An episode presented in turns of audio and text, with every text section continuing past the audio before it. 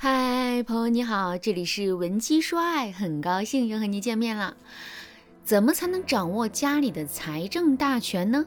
上节课我给大家分享了第一个方法，展示出对男人的优待和自己的理财能力。下面我们接着来说第二个方法，弱化财政大权的概念。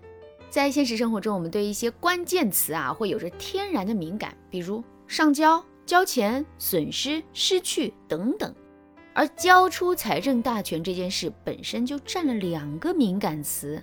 第一个敏感词是交出，我们每个人天生都有一种损失厌恶的心理，也就是说，我们都喜欢得到什么东西，而不喜欢失去什么东西。所以啊，当我们面对损失或者是可能的损失的时候，我们就会变得非常谨慎。第二个敏感词是财政大权。财政大权这四个字很容易会让人产生一种联想，那就是自己的钱财被收缴了，自己花钱的权利被剥夺了，而钱财对我们每个人来说又是至关重要的。所以在看到这四个字之后，我们的内心很容易会产生一种恐慌感，这种恐慌感是我们拒绝交出财政大权，并愿意为之不懈奋斗的动力。听到这儿，大家肯定都知道了。如果我们只是简单生硬地向男人提出上交财政大权的这个要求的话，男人肯定是会对我们心生反抗的。所以，我们一定要想办法去弱化财政大权的概念。首先呢，我们要想办法告诉男人的是，上交家里的财政大权，并不意味着他失去了掌控和管理自己钱财的权利，而且我们掌握了家里的财政大权，这也并不意味着所有的钱都被我们控制住了。具体该怎么做到这一点呢？第一，增加工资上交的仪式感。比如说，我们可以单独拿出一张银行卡，银行卡里专门放两个人的每个月的工资，并且啊，我们还要给这张银行卡取个名字，叫家庭公共基金账户。取这个名字的目的啊，就是为了突出。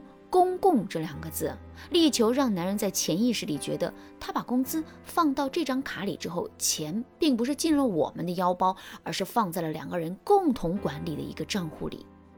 另外，这个家庭公共基金账户一定不能是我们的工资卡，因为我们每个月也要把自己的工资转到这个卡里，并且当着男人的面先他一步转到这张卡里。这样一来，我们就给男人树立了一个榜样。与此同时，我们也可以进一步强化公共基金账户不是我们自己的小金库这个概念。第二，我们在处理公共账户里的钱的时候啊，一定要提前的知会男人一声，哪怕我们每次只取一块钱，也要让男人拥有知情权。这种知情权对男人来说是一种安全感，也体现了我们对男人的尊重。另外，我们还要想办法告诉男人，财政大权并不是固定不变的，他也有掌握家里财政大权的机会。如果现在我让你做一个决定，这个决定做完之后，无论是对是错，你都不能更改了，并且永远都不能更改。在这种情况下，你在做这个决定的时候，内心是不是会充满犹豫呢？肯定是会的。可是，如果我告诉你，你现在做出的决定之后随时可以改呢？在这种情况下，你做决定的速度肯定会有很大的一个提升。其实啊，让男人上交财政大权这件事情也是如此啊。如果我们让男人感觉到，只要他上交了财政大权之后就会永远失去这个权利的话，男人的心里肯定会有更多的犹豫的。可是，如果我们给每一次财政大权的持有都设置一个时间的话，比如说每两年重新选定一次财政大权，在这种情况下，男人肯定会更愿意交出自己手里的财政大权的。那说到这儿，一个新的问题出现了：我们怎么才能保证在每一次换届的时候都能成功掌握家里的财政大权呢？赶紧添加微信文姬零五五，我来教你一个一劳永逸的方法。好啦，说完了第二个方法，下面我们接着来说第三个方法。这个方法是学会给男人洗脑。其实我们每个人都生存在两个世界之中，一个是现实世界，一个是精神世界。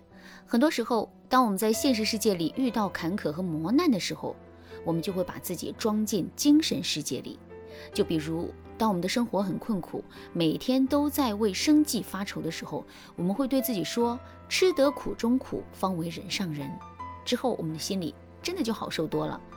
这也就启发我们，当我们在现实生活中的某件事情上找不到出路的时候，我们不妨去赋予这件事一个意义。如果我们真的这么做了之后，我们面对的情况就可能会变得完全不同。让男人上交财政大权这件事情啊，也是这样的。如果我们把所有的注意力都放在这件事情的现实层面的话，我们肯定会花费很大的力气才能最终说服男人。可是，如果我们在这件事情上赋予一些特殊含义呢？之后情况就可能会变得完全不一样。比如说，我们可以针对让男人上交财政大权这件事情，对男人说：“亲爱的，你知道吗？那些顶级的富豪都是把家里的钱交给妻子保管的。他们说，女人属水，水能旺财。”说完这句话之后，我们就可以去观察男人的反应了。如果男人对这句话反应良好，甚至是深深被这句话触动的话，我们就可以再接着给男人举一些具体的例子，以此来加深男人脑海中的这个观念。可是呢，如果男人对这句话的反应啊并不好呢？比如说他在听完这句话之后啊面露不屑，那这个时候我们就要马上在男人面前补上一句：不过其实我并不相信这种言论，包括女人属水旺财之类的话。就更是有点封建迷信了。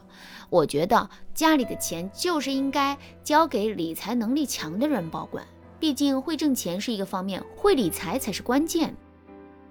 这么一说，我们就跟这个观念撇清关系了。与此同时，我们还把话题成功绕到了前面说的那两个层面。